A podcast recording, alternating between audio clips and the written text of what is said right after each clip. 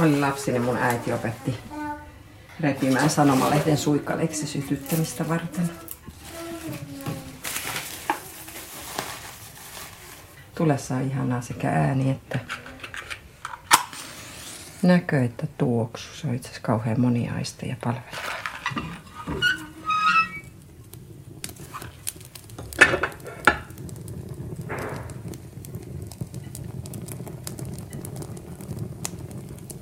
Aamulla kun mä herään, niin mä painsin tän tulen ja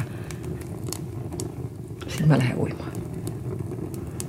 Sitten mä käyn joka aamu. Meillä oli suurin syy siihen, että muutettiin tänne maalle, oli se, että me haluttiin veden äärelle. Mulla oli ihan selkeä. Mä tiesin, että mä arvostan ihan älyttömästi sitä aamurituaalia. Että sehän on tavallaan niin kuin aamurukous tai pyhä hetki.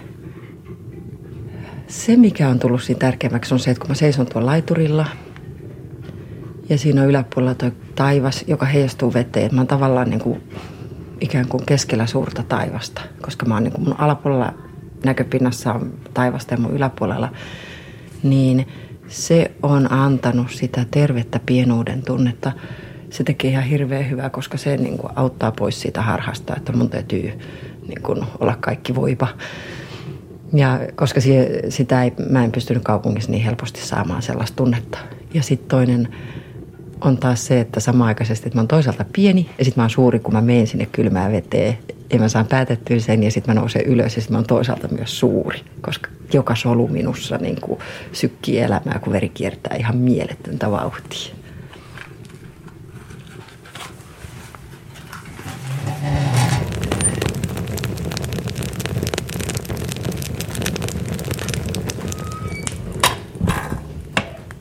Huomenta, Julia.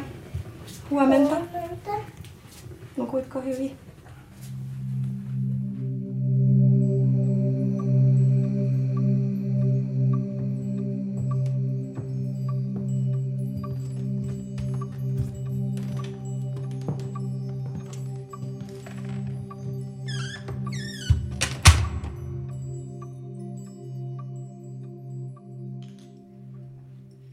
Tästä tulee ihana ääniä. Kirkon kello. Mä laskin joskus, kun mä aamuisin sytytän aina, kun mä tuun talvella olohuoneeseen, niin mä en ollenkaan sähkövaloja, kun täällä ei näy katuvaloja ollenkaan. Meillä on pimeätä koko ajan ympärillä. Ja koska täältä näkyy yksi ainut, pienen pieni sähkövalo näkyy tuolla järven toisella puolella. Ja mikään muu ei silleen näy. Ja sitten se pimeys on itse asiassa niin kuin ihana, kun se ympäröi. Ja mä millään raskis laittaa sähkövaloista, kun mä sytytän täällä riippuille. Mä asetun tuohon sohvalle ja joku päiväkin mä laskin, että semmoinen 25 kynttilää joka aamu. Mulle yksi iso juttu, joka liittyy tähän vuoden aikojen kiertoon tässä, jolla mä uskon, että on psyykkisesti merkitystä, niin mulle oli toi pimeys. Olen pelännyt pimeyttä. Juuso puhui silloin aikaisemmin, ja mä en koskaan ymmärtänyt, mitä se tarkoittaa, kun sanoit, että pimeys on niin kuin turvallinen syli. Että sä oot aina kokenut, että siellä on turvassa. Sua ei nähdä ja se suojaa. Ja musta se oli niin kummallista puhetta, mä en tajunnut sitä. Täällä mä oon kyllä alkanut kokea sen ihan toisella lailla, että tämän jälkeen tajus, että kun asuttiin Vantaalla, niin eihän siellä ole pimeätä. Että kun talvi tulee, on pimeä. Mutta koska joka puolella on keinovaloa, yöt ja päivät, niin sen pimeyden merkitys tavallaan niin kuin ihmiselle, se mikä siinä on niin kuin kaunista ja rauhoittavaa, niin se katoo, koska tavallaan se ihmisyhteisö taistelee sitä vastaan koko ajan, koska yölläkin palaa katuvalot ja yritetään pitää näennäisesti jotenkin valoa yllä, josta kalvakkaa, jolla ei ole mitään niin kuin puhdistavaa vaikutusta. Huomannut, että se on ihan erilaista, eikä se ole umpipimeätä, vaan oikeastaan aina näkee jotain. Se on semmoinen erilaisten harmaiden. Ja sinisten sävyjä. Niin, sinisten sävyjä. Ihan mielettömän kaunista. Ja se on vähän niin kuin hiljaisuus, niin se hämäryyskin on jotenkin semmoinen rauhoittava. Niin, et se on tavallaan semmoinen niin kuin lepokausi meillekin olisi. Mutta nythän se ei ole. Sitten ihmiset vetää nappia naamaa ja yrittää pysyä samassa tempossa. Kesät, talvet.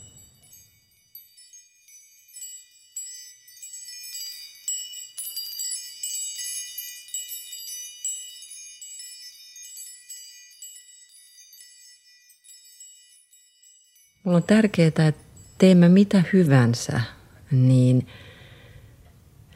jotta mulle jäisi sanotaan päivästä semmoinen sisäinen tunne, että oli hyvä päivä. Niin sen päivän aikana täytyy olla sellaisia hetkiä, jolloin mä oon niin läsnä siinä kuluvassa hetkessä. Enkä niin, että mä päässäni suoritan jotain tulevaa tai käyn läpi, eli suoritan jotain mennyttä. Ja jos päivä on semmoista hösläämistä niin kuin eri tehtävien suorittamisessa, mulla tulee kauhean helposti sisällä semmoinen vähän turhautunut olo.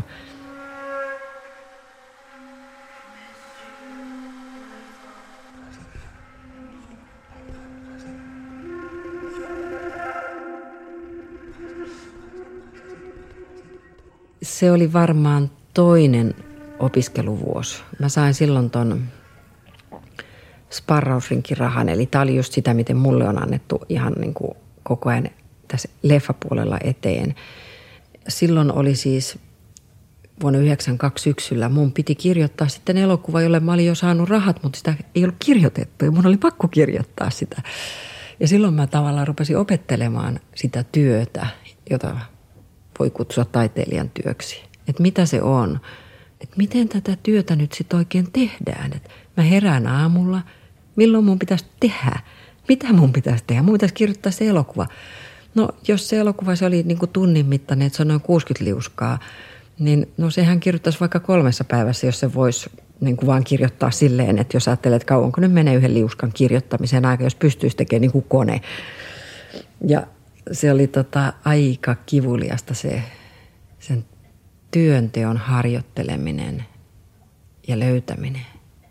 Ensin mä yritin hakea inspiraatiota ja se oli ihan kauheata, kun mä luulin, että taiteilija on sitä inspiraatiotyöskentelyä ja mulla se ei ainakaan toiminut silleen, että sit mä haahuilin pitkin mettiä ja mä oon ihan epätoivoinen ja paniikissa ja päivä karkaa ja mä en tiedä, että milloin tässä nyt on se hetki, jolloin tämä työ pitäisi tehdä ja onko tämä nyt se inspiraatio ja mihin mä voin luottaa. Seuraavaksi mä heittäydyin toiseen äärilaitaan, eli sitten mä vaan päätin, että okei, no mä teen työpäivän.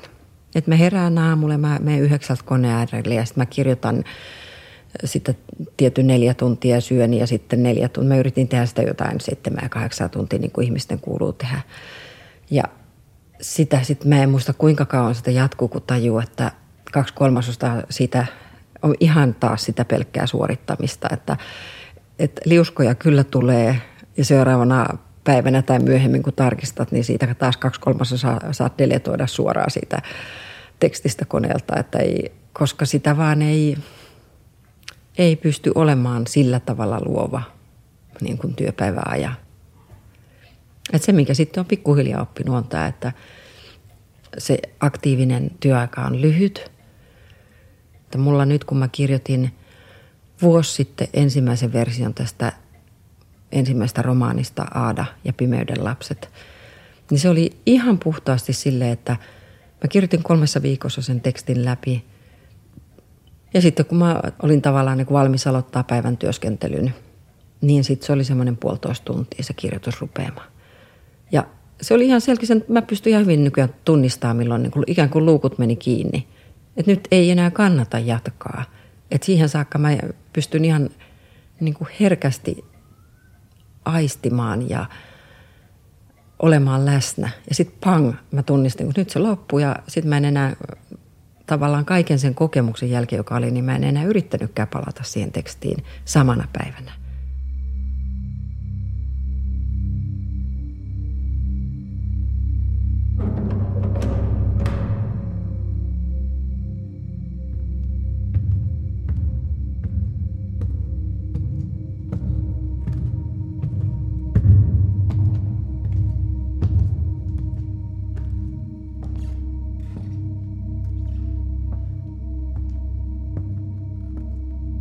Kuulen ääniä, jotka eivät ole tästä maailmasta. Ne eivät tule seinän takaa, eivät pihalta, eivätkä alakerrasta. Ne tulevat jostain muualta, kuin toisesta maailmasta. Pienempänä kerroin äidille miehestä, joka liikkui yöllä huoneessani ilman jalkoja. Äidin suu sanoi höpö höpö, mutta hänen silmänsä näyttivät säikähtäneiltä. Silloin ymmärsin, ettei hän voi auttaa. Tunne näkymättömän maailman läheisyydestä on muuttunut voimakkaammaksi, tiheään päälle käyväksi. Minä koko ajan odotan. Joku odottaa minua.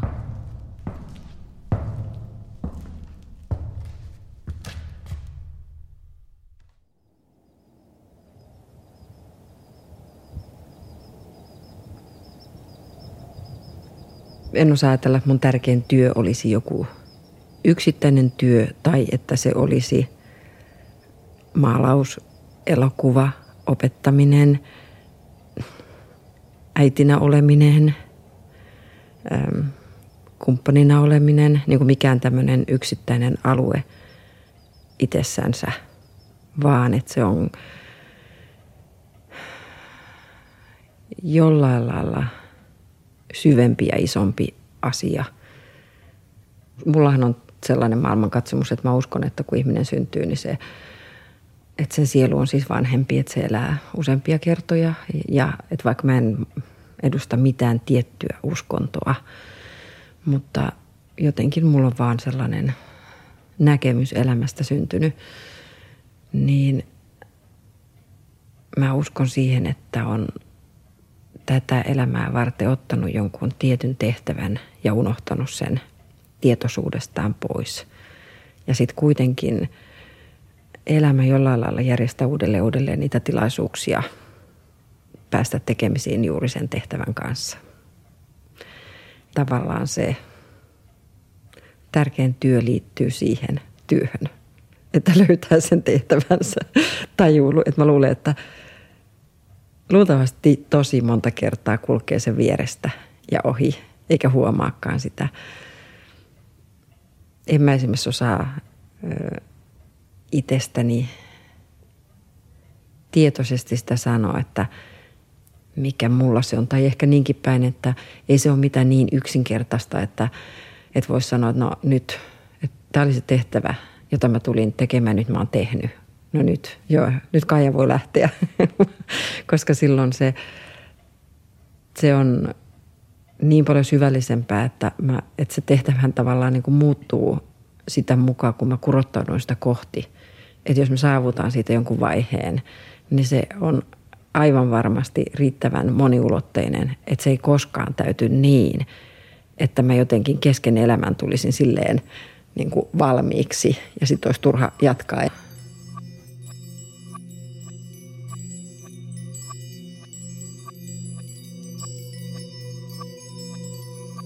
Samassa huomasin hänet.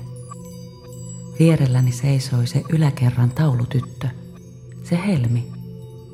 Hän siis asuu, kuten arvasin, tässä kivilinnassa. En tiedä, milloin hän siihen oli tullut. Hän nosti sormen huulilleen vaikenemisen merkiksi ja ryhtyi kanssani maalaamaan, kuin olisimme jo etukäteen sopineet, että työskentelemme vierekkäin. Meidän maalauksemme ryhtyivät puhumaan keskenään. Eivät tietenkään sanoilla, mutta väreillä ja muodoilla.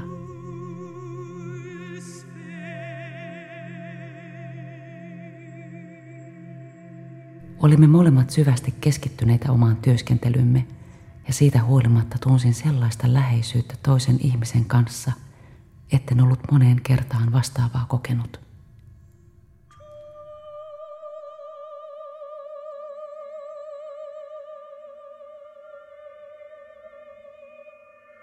Jos joku olisi painanut korvansa kiinni minuun, hän olisi kuullut laulua sisältäni. Mahtoiko Helmi kuulla minut?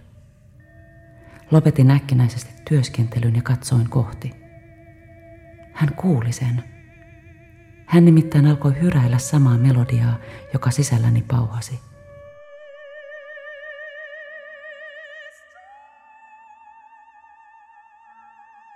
Tunsin itseni pitkästä aikaa onnelliseksi. Mieleni teki tanssia, liihotella ympäriinsä kiinahdellen kevyesti kuin mustan puhuva perhonen, suruvaippa.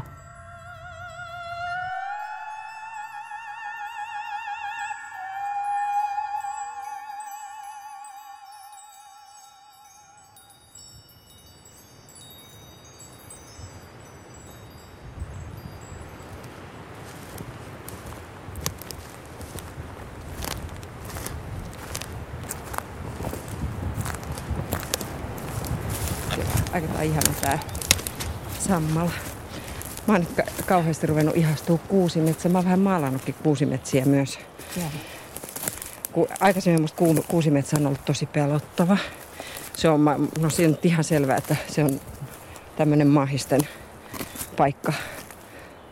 Mä lapsena yhtä uskaltanut olla yksin metsässä varmaan sen takia, että mä oon tuntenut kaiken maailman metsän olennot, mutta mä en ollut sinut. Mä en ole vaan niinku... Jotkut lapset on ihan luonnostaan sinut, että seurustat sillä lailla, ettei se ole mikään ongelma. Se ympärillä kuhisee. Mm.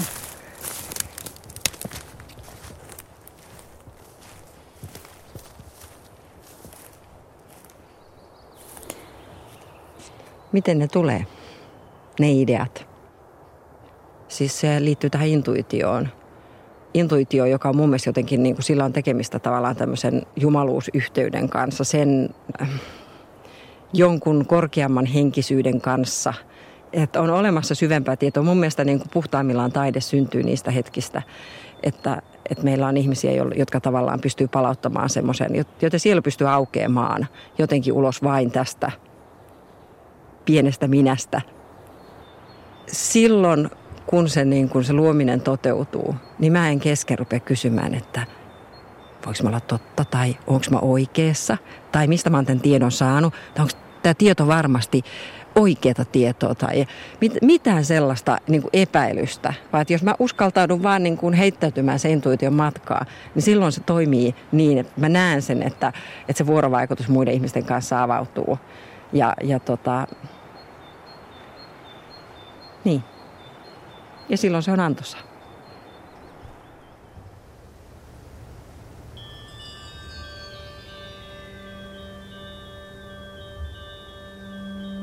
Rinteen takaa avautui henkeä salpaavan kaunis niitty.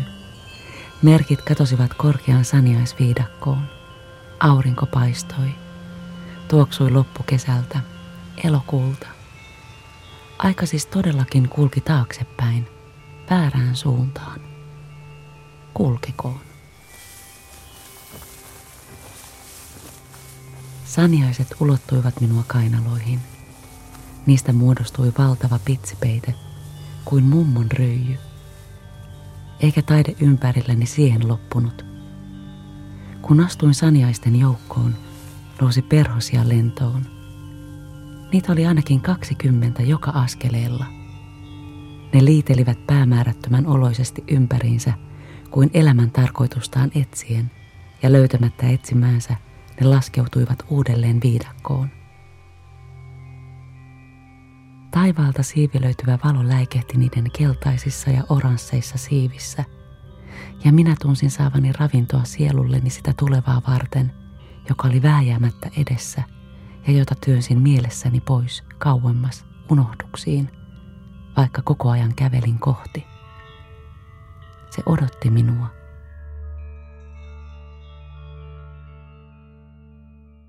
Se on sitten se, mikä on mielikuvituksen tärkein tehtävä ja taiteen.